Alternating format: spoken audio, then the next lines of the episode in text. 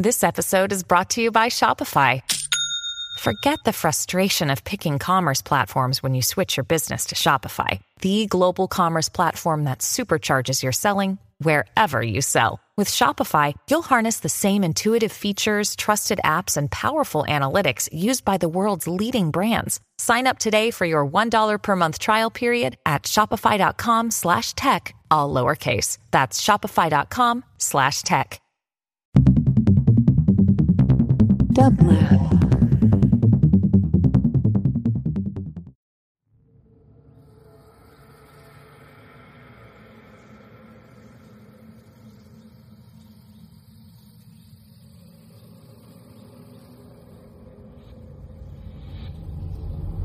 Hello, this is Häana at Dublab Studio in Los Angeles. Welcome to a new installment of the Arts, Music, and New Tech podcast series started by Your Mom's Agency.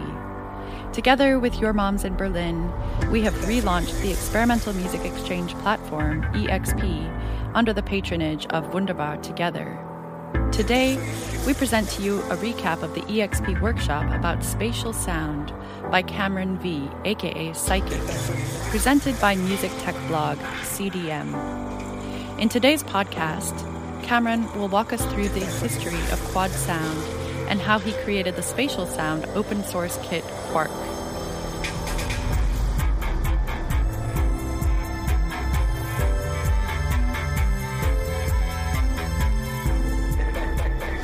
Hi everyone, thanks for for coming, and uh, I understand it's a pretty global audience for the the timing. Um, my name's Kamran. Um, some people sort of uh, uh, know me uh, under uh, Psychic, which is uh, something I've done a lot of different projects under. Um, and um, you know, this workshop is you know, really about spatial sound and most specifically quadraphonic audio, uh, really focusing on this and its history, its principles, practical applications, and and you know, generally, uh, my angle on it, sort of what Peter mentioned, is, is really to uh, steep your brain into quadraphonic as as a uh, as a gateway to making music in space in general. So um, I'll go a little bit through a little bit about, about my background so uh, you understand where I'm coming from. So I also own a studio in the Echo Park neighborhood of Los Angeles called Bedrock LA. It's a 112 room facility with, you know, we calculated 2,500 musicians a week coming through in and out of it pre pandemic. We're, we're, we survived and we're getting back to it. So it's been good to see all of the different um, musicians uh, come back um, I also through that I was the Chamber of Commerce president of that neighborhood, and uh, it's kind of a different kind of neighborhood organization. And we produced a festival called Echo Park Rising. Uh, and some of you also may know my background of uh, producing Moogfest for for about five years.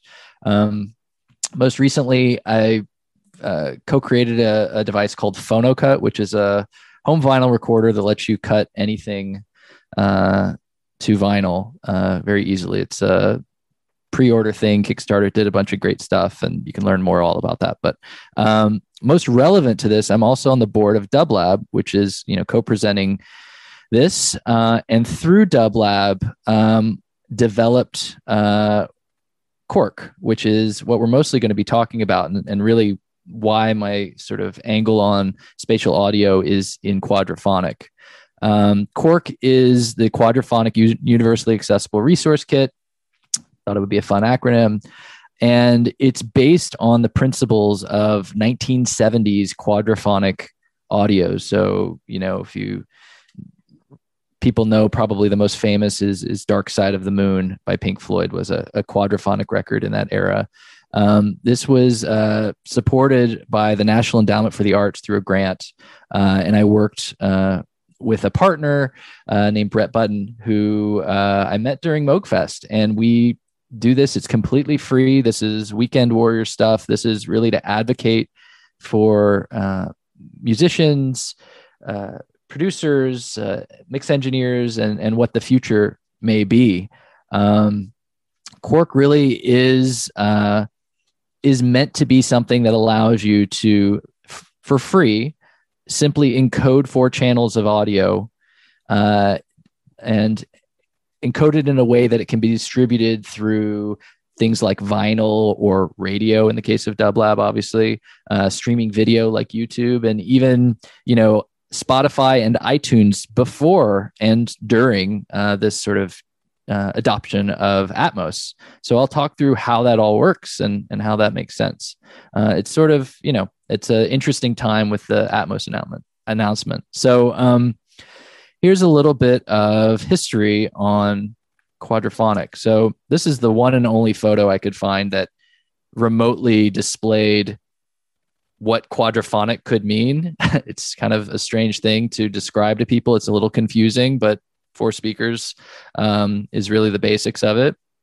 Um, it the idea of it actually started back in the 60s uh, late 60s uh, there were tape formats reel to reel tape formats that, that were there and, and some of you may even be familiar with four track cassettes that were um, a thing for for recording. It's very the very same principles uh, of this original quad but many people were not listening on on that format. And you know radio obviously was big vinyl was big. Um, so a technology was developed to what's called matrix encode audio and taking these four channels of audio and folding it down to two. And it uses um, uh, phasing techniques very similar to uh, maybe today what you'd you'd hear in a phaser pedal, for instance, uh, on a guitar, but also even uh, uh, the way people use like mid side techniques to really widen widen audio in a mix. It's a, it's actually coincidentally very modern sounding the way the techniques work. So there on the left hand side, you see there's you know the th- four different sort of primary formats. Uh, and then on the right, you'll see like more modern things like ambisonics stemmed actually from this. And, um, you know, Dolby Pro Logic actually stemmed from these original formats. So, um, you know, if you think about the ambisonics thing, it was originally it was something called Matrix H, uh, which was developed by the BBC, and because it was BBC, it was, you know, sort of freely available, where the other formats were all proprietary, and that's really how ambisonics, if any of you are familiar with that, came to be. Um, in my research, when I started going down this path uh, of sort of rediscovering quadraphonic um, in my my past. Uh, doing that, um, I, uh, I, I, the reason why ambisonics exists is really because of that BBC investment. And frankly, if you've ever gone into it, it's kind of confusing. Um, and this is really what led me back to quad of how we could do these spatial things in a way that was a bit more musical and a bit made a bit more sense. Um, so this is actually the matrixing math. Uh, it's it's quite simple. Uh, even in the plugin that we made, it's maybe hundred lines of code. It's not that complicated. Um, and if you all are familiar with schematics, this is kind of the schematics. And I found this online. You actually see on the top of here it says QS slash DLP2, and I'll I'll explain a little bit of that. Is Dolby um, actually used this math which we're using, which is called QS. So if you look at those formats, there's CD4, UD4, uh, SQ, and QS. QS was the Japanese format made by the Japanese company Sansui. And when that patent ran out, actually, uh, Dolby used some of that to create Dolby Pro Logic 2. And Dolby Pro Logic 2 is in every single receiver from 2001 to now and TVs and all that. So um, if you use Sonos or anything like that, there's a chip usually in your TV that tells Sonos what's going on, and that's usually Dolby Pro Logic 2. And your Sonos system, if you play through the Sonos system, actually will decode this quadraphonic audio using Quark, which is based on this original Japanese format.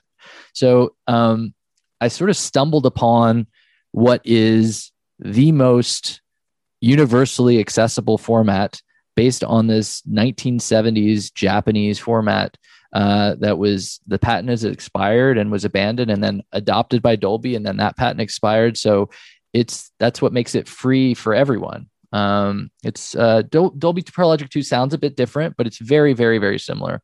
Um, so in some of the experiments I did, you can kind of see in this. This is actually um, the polar pattern of Suzanne Ciani's live quadraphonic, um, and it, it's it was really interesting because this is that that visual was Suzanne spinning uh, the sound around, and it's something we did this at Bernie Grundman Mastering, and it's something that just looked really weird. They hadn't seen anything like that, um, and so that's what led us to you know doing more experiments. That was cut directly to vinyl for that. So maybe wondering, you know, why why would we want to do something from the 1970s now? And there's a few reasons. Um, you know, obviously there's all these new formats that are out there. Um, DTS:X is sort of more of a film format, but Dolby Atmos is is the most popular. And there's a lot of activity in that. And there's frankly a lot of activity around uh, virtual reality and augmented reality as well. And making music in space is, is challenging. Um, if you were to try to do a, a, VR project or an Ambisonics project or an Atmos project, you're you're, you're really challenged uh, with the operational flow of it. And what I realized is is some of it has to do with the listening, and some of it has to do with the playback. And as a as a or sorry the the creation. So as someone that creates music, um, there are opportunities in front of you uh, making augmented and virtual uh, music um, whatever is happening now with atmos which is you know very exciting. And um, even today if you were to submit your music to a film what they normally do is they take your stems and the sound mixer for the film effectively you know when they're doing surround sound they effectively make a quad mix of your music so for independent film, which is you know very prevalent, especially with all the different ways people watch and listen to things, um, if you're able to make your music in quad, uh, it has a potential not only to uh, be upresed or sort of uh, re-rendered for these Atmos things through the vector panning or, or whatnot that are in these modern uh, digital audio workstations, but it also is immediately ready for being in a film. So as you make music, you have a lot more opportunities, and your music effectively is is future proof. Um, but on the listening side, if you think about it, um, you know, back when these formats came out, and people ask all the time, like, you know, quad failed, why did it fail, etc. Like today, uh, I, I, wonder how many of you actually have uh, uh, a friend with an Atmos system, which probably very few people, um, and just for listening, not even for for uh, creation.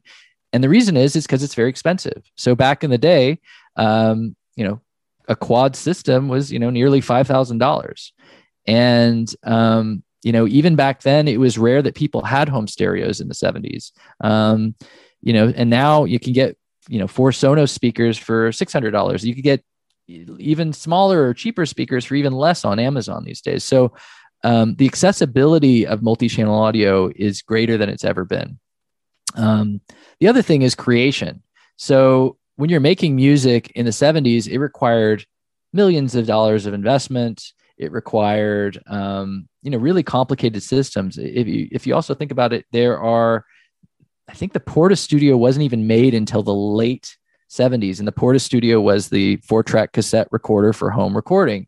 Today, you know, every device in your in your pocket, in your hands, your laptop, etc., it's much much easier and much less expensive to make music. Um, of course, if you were to do an Atmos, uh, do the modern Atmos thing, it's it's expensive. You need 22 speakers, you need you know a lot of very sophisticated hardware, sometimes two computers, and it's just expensive. Um, technically speaking, object oriented uh, formats are much better. Uh, effectively, it generates a multi-channel wave, so it's it's really just a mixed version of your entire session with some metadata saying, you know, this moves here at this time and this goes there, etc. Um, it's really sophisticated uh, and sounds amazing. However, it's uh, it's complicated. Uh, you're dealing on the creation and playback side. You're dealing with calibrating a lot of speakers. Um, the the phase relationships with, between the speakers become very important the more speakers you add. Um, obviously, it's expensive to buy them. It's expensive to have all the equipment. So quad uh, and the thesis of this is really how we all as um, working musicians can get into spatial sound without a massive uh, financial creative and frankly emotional leap that you have to take um, and the beauty of quad is because it's taking those four channels and folding it down to two that means that it can be literally on any format that exists now um, vinyl, uh, Spotify, YouTube, iTunes, whatever it is, uh, radio. Uh, it's it's really a versatile format, and there was uh, a real wisdom to when they do it did it. So I'll give you a little background of why I decided to do this, or why why me, basically. So, uh, like maybe some of you, I got curious about all of this. I, I, I listened to like I had a neighbor that had the Top Gun movie and it had surround sound. It was early Dolby surround is what it was called. And it was based on this format called Dolby Stereo, which was in the in the theaters. Even though it's called Dolby Stereo, it was actually surround sound. And what Dolby Stereo was was instead of four channels and four corners, it was more of a diamond shape. So there was a center, a left, a right, and a rear. Um, and that was the beginnings of surround sound that was a really important inspiration. But I think what what that did is as quadraphonic went away and as sort of home theater and this idea that you can have surround sound in your home came up, it it inspired another generation of thinking in spatial sound. So for me, um, I had I'm I was born in Oklahoma, and the Flaming Lips were doing these experiments. They were doing these parking lot experiments, and it resulted in a four disc set that you played four CDs at the same time to create this spatial experience that was very, you know, hacker kind of kind of approach where you had effectively eight channel audio just with you and your friends bringing together a bunch of boom boxes and this is really what sort of was leading into the DVD era and and this sort of next generation of spatial thinking but again, you had to have four boom boxes. So that in the late 90s wasn't always accessible. But you would see these experiments all over the place. You'd see these experiments with the Beastie Boys. They did the quadraphonic stereo tour, and uh, their producer, Mario C., was doing this stuff. And I was fortunate enough to intern there in uh, 98 and get to know some of those folks as well. And that was a, a huge inspiration for me. And later, when I worked at Interscope Records, these formats spawned out of DVD called DVD audio, which was a high resolution audio format of DVD video, and Super Audio CD. And I was able to produce these these albums here, um, you know, as as the producer for the spatial format, and learned a lot. I also learned how difficult it was. Um, we we made these things and sold these things, and they did well, but they mostly did did good because they were rare. Uh, they were collectible not a lot of people had systems still. And it was also incredibly expensive to uh, do all kinds of, uh, you know, have a studio that did 5.1. Um, there were a lot of theories about um, how you use the center channel or don't use it, how you use the sub or don't use it. And I actually found in doing one of the Beck records, working with uh, the Dust Brothers, who were incredible producers, um, they just the creative thinking around using all of the channels. You feel sort of this obligation to use the channels, and it just you know really it, really muddied up the creative process.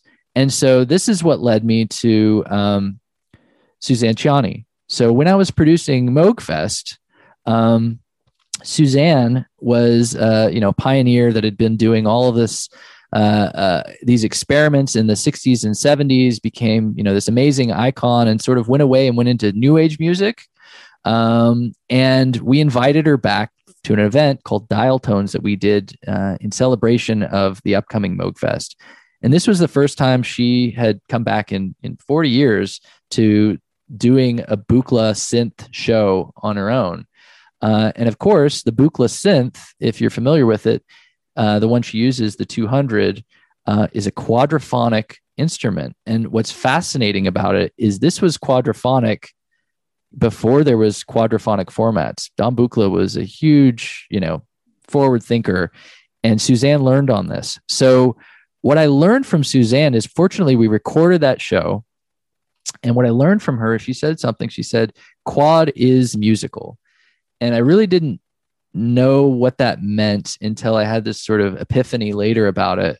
And it, it led me back to that situation with the Dust Brothers, where if I had just removed the center speaker and the sub from the situation, it's much easier to think about space in four corners and not worry about how you're going to deal with these other items. Uh, you know, with 5.1, the point one it was was really both the the center and the sub were both really meant for movies. Uh, dialogue in the center and the sub was actually LFE. It's not really a sub; it's low frequency effect. So it's for rumbles, it's things like that.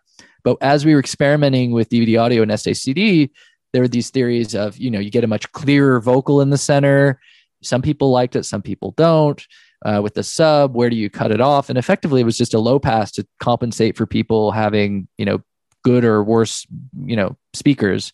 So when Suzanne said this, it really was a, a huge epiphany. And I realized this artist who had been an innovator of quadraphonic music had never put out a spatial track ever. Um, she this was before there was a, a, way to do it. So a lot of those recordings, early recordings, were in mono even. So um, we were fortunately I insisted on recording the show. We recorded the show. A lot of great people. Actually, someone who's involved in Dublab now, Eli, uh, was a part of that and uh, really important to us documenting this. And I, I figured out through talking with a lot of really interesting people how to manifest what became uh, what I'm told was the first quadraphonic vinyl record in in nearly 30 years and on the um, through the interview that peter did there's some links to all of this kind of stuff if you want to learn more but um, it was really surprising because this technology has always been there. It, it is it has been sitting there since the 70s through vintage equipment and then later through dolby and then even you know today. And no one had really thought of it this way. And I really found a lot of joy in sort of looking backward to look forward and simplifying things. This is quad is is the most basic spatial format there is. Um, so this is us actually in the mastering studio. So this is Scott Sedillo on the left hand side, and he, you know, mostly masters all of U2's stuff at Bernie Grundman, which is his legendary mastering studio.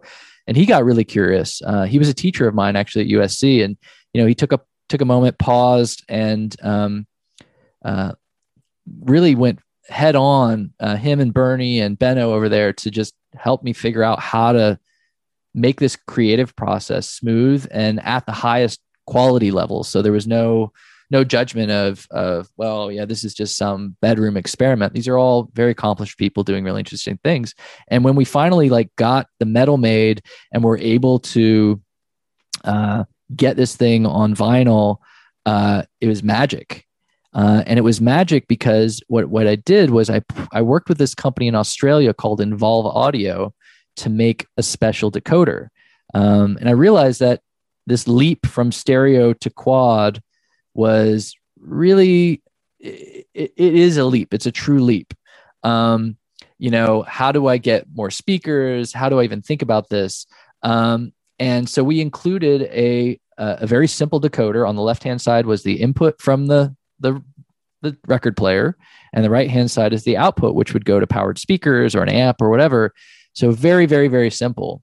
Uh, and this company Involve has been making these amazing uh, hardware based systems on a chip that do uh, an even better version of the quadraphonic decoding that was in uh, vintage equipment. So anyway, eventually it led to us doing, and I'll sort of play a, a little bit. You can hear a little bit of Suzanne's uh, music. I'll play a little bit and just really uh, listen to it because some of you, I'm not sure if you've seen, um, there's uh, a video that was posted on the CDM uh, that uh, quadraphonic quad forum person named Frank, who's also, I believe, on this um, this webinar, uh, posted allowing you to use Quark to listen in quad. So if you're if you're listening in quad right now using that, you'll be actually it will decode this very presentation into quad.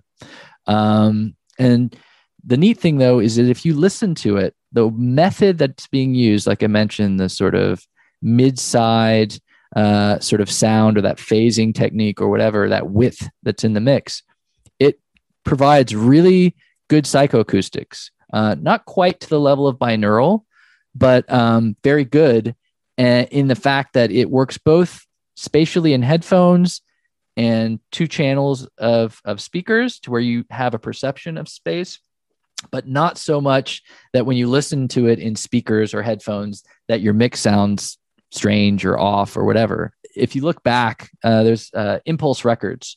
Um, if you go to spotify right now you can obviously listen to the the suzanne thing um, but you can also listen to um, uh, catalog stuff. Impulse Records, Michael White. Uh, he's a uh, uh, an artist in the 70s. I think he was the string arranger for Stevie Wonder back in the day. Um, there are quadraphonic pieces out there already because these were all quad encoded at that time. And instead of doing a separate stereo mix and a quad mix that was encoded, all of these releases on Impulse at that time were actually done uh, in in space. Uh, so we can listen just a little bit of this. Uh, and again, if you have the decoder on, it works. If you don't, you get a little bit of psychoacoustics. This one's a little different because he put, I think, the violin in the front and the cello in the back. So we'll do that.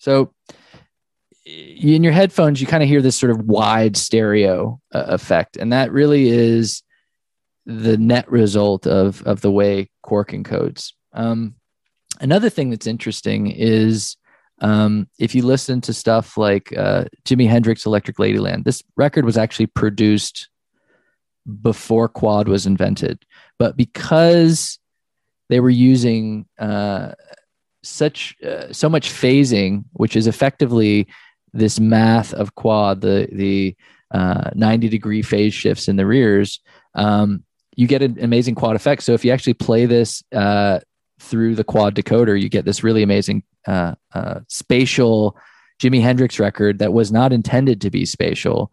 Um, and it's really cool. So in headphones, also you can hear sort of the guitars and drums and all of these things sort of moving and that's effectively the same effect. Another one that's really good is Dark Side of the Moon. Um, I'll play that. I think I have to go to YouTube for that one. So I will click on that. Open link. And you can hear all the cool stuff there.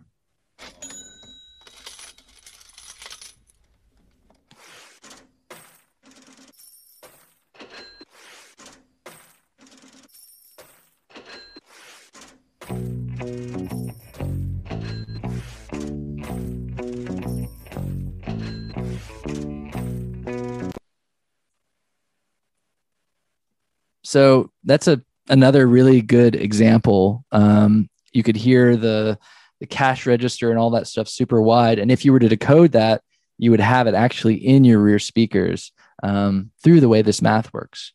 Um, so, uh, in addition to all of the sort of release opportunities and things like that, there are also opportunities just for fine art for um, installations and actually uh, with Dublab and and some other creative friends, we've been able to do a lot of interesting things like sound baths and uh, installations at the Los Angeles County Museum and others. And through using something like Quark and just the principles of making quad music, you can create these really incredible immersive environments um, and do it with you know relatively little. Um, you're able to send audio to multiple places with two channels uh, and distribute it very easily. Uh, so it's it's really a fun thing to get some of the basics of how simple it actually is to take steps towards making quadraphonic music. Um, it really starts with an interface. Um, most modern interfaces have four outputs.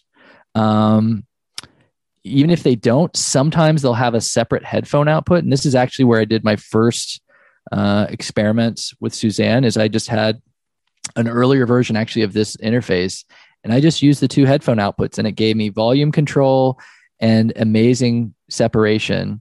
Um, and you know, you can also use more uh, expensive interfaces, which is what I use now because of the the processing on this. But you know, a lot of it comes down to what's what you have, and almost any interface works except for you know maybe ones that the headphone is actually replicating the output so you probably have the interface you need already um, i actually started using this one during the pandemic this uh, iConnect one is you know has easy speaker control which is it's, it's a challenge uh, to control the volume of all four speakers at the same time. Some interfaces allow that, some don't. Um, and this one actually allows you to plug in two computers or even an iPad at the same time into the same interface. So it's creatively just a really good one that I just stumbled upon through a friend.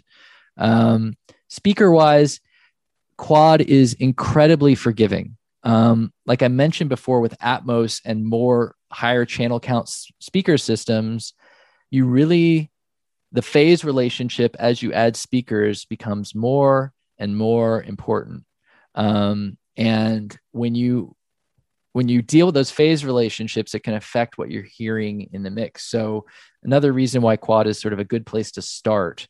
Um, but many of you have probably speakers from high school or college as your b speakers. You know maybe you have you know some ns10s and some genelecs or whatever.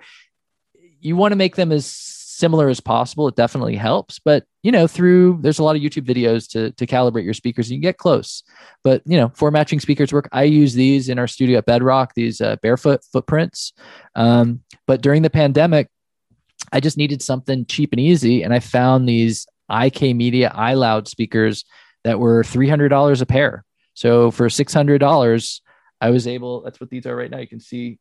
I don't know if you can see my hand next to the speaker they're very small speakers that sound good. And I, I mixed uh, an upcoming Patrick Gleason record on them and brought it into Grundman, and it sounded great. So for very very little, um, it's it's possible to do these things.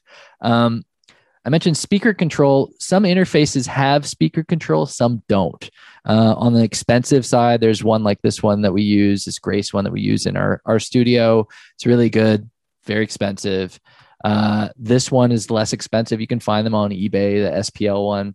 Um, and it's just easy. You just take your outputs from your interface and you have a big knob to control your speakers. And as you see on this one, you can solo different speakers to make sure everything's good.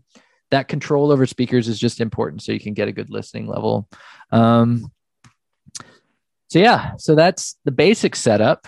So, I'm going to use Ableton. Uh, I just really uh, enjoy. I mostly go back and forth between Ableton Live and Reaper. Uh, Reaper is incredibly powerful. Um, I personally just have gravitated towards it uh, instead of Pro Tools just because of the the routing. Um, but it's very much like Pro Tools in that it's a um, you know mostly a linear recorder, uh, and you can do amazing stuff in there. And for for mixing, I, I like to use it. Uh, but for music creation and for sort of more dynamic mixing, Ableton has a lot of great tools. So uh, on the website as well, there's a few different things uh, to download. There's the Quark plugin, um, which is really the thing that folds the audio down and lets you preview stuff. But there's also this tool set called uh, Audio Routes uh, that Ableton made. Um, and it's really this is sort of some of what it is. If you look in the top left hand corner i'm sort of looking at all these things. They have all these cool tools. So there's just a basic panner uh, that they put in there that's really amazing. There's an lfo that can tie to the panner and make it use the lfo to make more automated movements. There's a step panner so you can make it go to speakers in time with the music. Um, there's this audio matrix if you want to get into grouping and things like that. So just really uh, helpful creative tools to to make all that work in ableton. Um, so anyway so very briefly this is just an incredibly basic session. Um, I, I, take out the uh, most people would think to route the returns uh, as your speakers but i actually use the returns in this case to headphones or actually this is what's going to go to zoom Uh, and then I also use it to monitor my computer. So not really important for the demo, but just to let you know, that's what those those are. But all I do is I I take three audio tracks, one, two, three. One track is where the Quark plugin lives, um, and I'll show you. This is the plugin. Um, all this is is going from all four channels monitoring to encoding it, folding it down to two, this input gain is just to balance things out on your system if you if you so choose.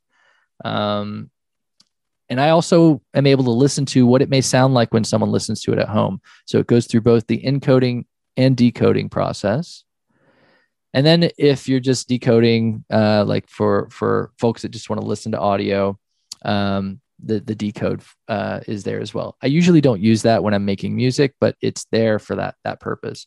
So what's happening is all of the audio is being routed into this Quark channel. And then from this Quark channel, it's sending four channels of audio to two new tracks the front bus and the rear bus. And the front bus is routed to my front speakers, and the rear bus is routed to my rear speakers. And this is just a super simple way to easily listen and monitor these different different elements. If you weren't using Quark, you could just not not do it that way. But having Quark in the middle allows you to make these creative decisions of what does it sound like when it folds down? What does it sound like when it unfolds after it folds down? And as you see here, I'm just taking the audio from Quark and the post mixer is basically channel one, two, and then three, four is the rear. So all it's doing is all the audio is going into Quark, the front part's going into the front bus, the rear part's going into the rear bus. And when I hit encode on Quark, then it's only going through the front bus. The other thing that I do, you may have noticed in the front bus, is I actually add the utility. And the utility is so that I can also listen to mono. And this is super important in mono. Um, when uh, because we're using phasing techniques, if there's something panned in the rear center exactly, uh, it will phase cancel. So there's things that you need, creative decisions that you need to make uh, when you when you fold everything down to mono. Uh, you know, some people don't care that it goes away, even use it as an effect, uh, and some people use things like uh, iZotope's imager to sort of widen it or or just make panning decisions. So now that the session's set up, um, I will. I'm going to keep it on uh, encode so that you can you can hear what's going on in your headphones. So this is just a simple kick. And then this is the panner. So uh, just a quick note, Ableton made a two panners. turn this down in the, my speakers. Ableton made two panners. This one's the new one it's much better. Uh, it takes much less CPU. The old one was was great, but it, it after like 20 tracks, it would just crash uh, your computer. Um, so anyway, so I'm just gonna move this around. You can kind of hear in your headphones. Now it's going to the rear, and it's pretty cool how you can actually hear those differences in your headphones, like front or rear right versus front right sounds different. You can kind of hear how it's in the back. And that's the beauty of of of using something like this system. And so, you know, if you want, you can add stuff like uh, this LFO. And the LFO, I'm going to map it to the azimuth and then run. And then it just moves around. And then if I add, I have this hi hat here, and you can see the hi hat. This is the panner for the hi hat.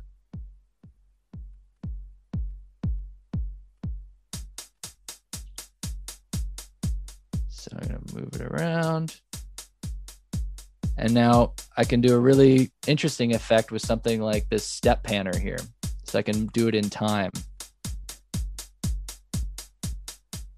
All right, so I go in here and I say I want this panner to go to Quark.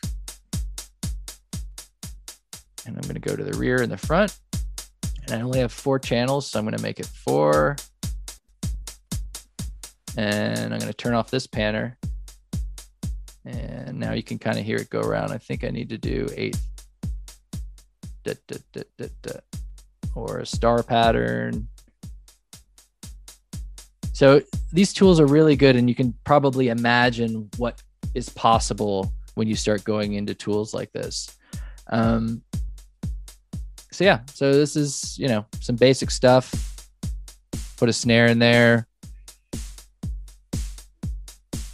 Can throw it on the right, you know, whatever. That doesn't. Not everything has to move.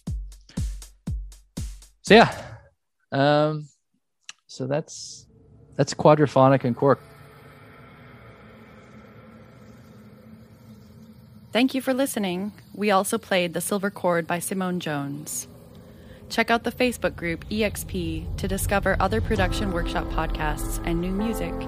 And thank you to all of our collaborators Peter Kirn at CDM, Bulk Space in Detroit, For Culture Radio, the Goethe Institute in Chicago, Reboot FM, Your Mom's in Berlin, and our main partner, Wunderbar Together. Up next is a sample of the Decades in Space album, the new quadraphonic music compilation curated by KamranV, featuring tracks by Laura Escudé and Sudan Archives, Drum and Lace and Jeff Parker, Jeremiah Chiu and Sam Prekop, and Beatie Wolfe and Laraaji and Arji OceAnanda. This was Häana at Dublab. Bye now.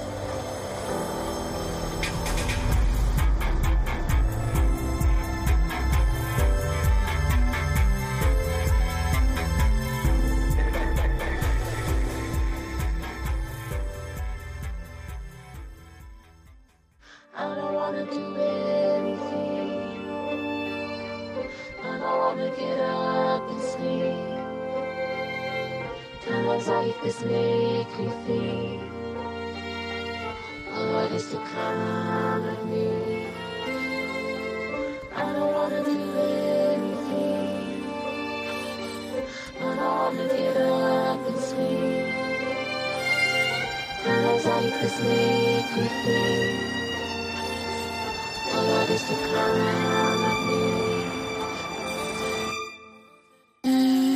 destiny, my destiny is nice to me, is nice to me.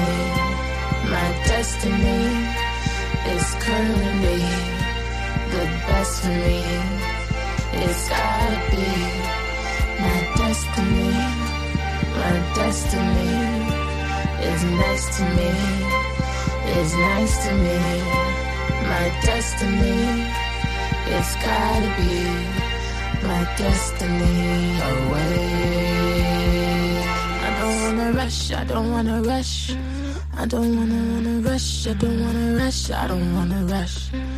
my destiny. I don't wanna rush, I don't wanna rush. I don't wanna wanna rush, I don't wanna rush, I don't wanna rush, rush my destiny. I don't wanna rush, I don't wanna rush. I don't wanna wanna rush, I don't wanna rush, I don't wanna rush, rush my destiny. I don't wanna rush, I don't wanna rush. I don't wanna wanna rush, I don't wanna rush, I don't wanna rush rush my destiny. My destiny, my destiny is nice to me, is nice to me. My destiny is currently the best for me. It's gotta be my destiny, my destiny is nice to me, is nice to me my destiny. It's gotta be my destiny awaits.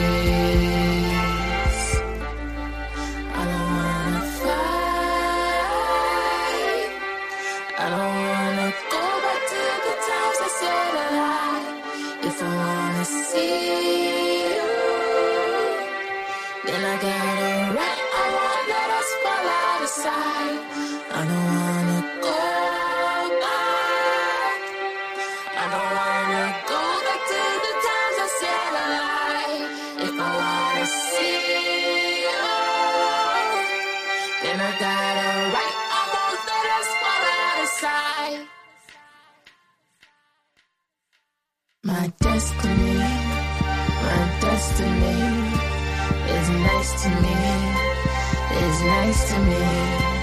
My destiny is currently the best for me.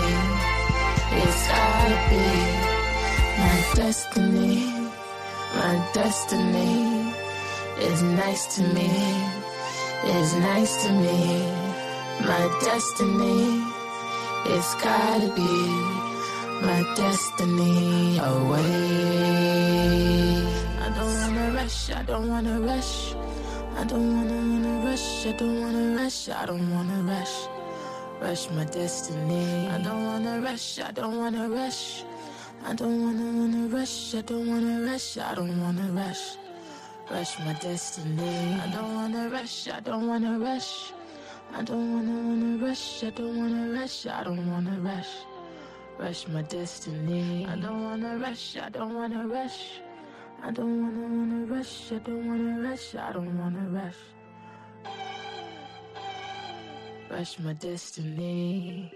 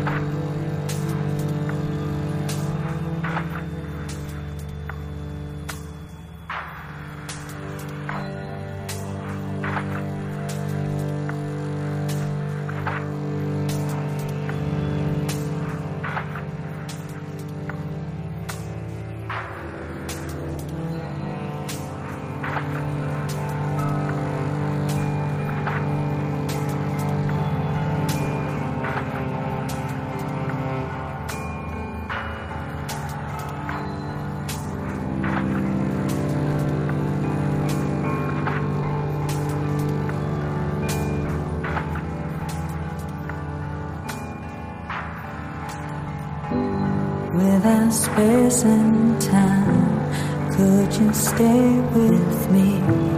Would you leave my side without gravity? For there's nothing to keep you from me. Oh, there's nothing left. As I feel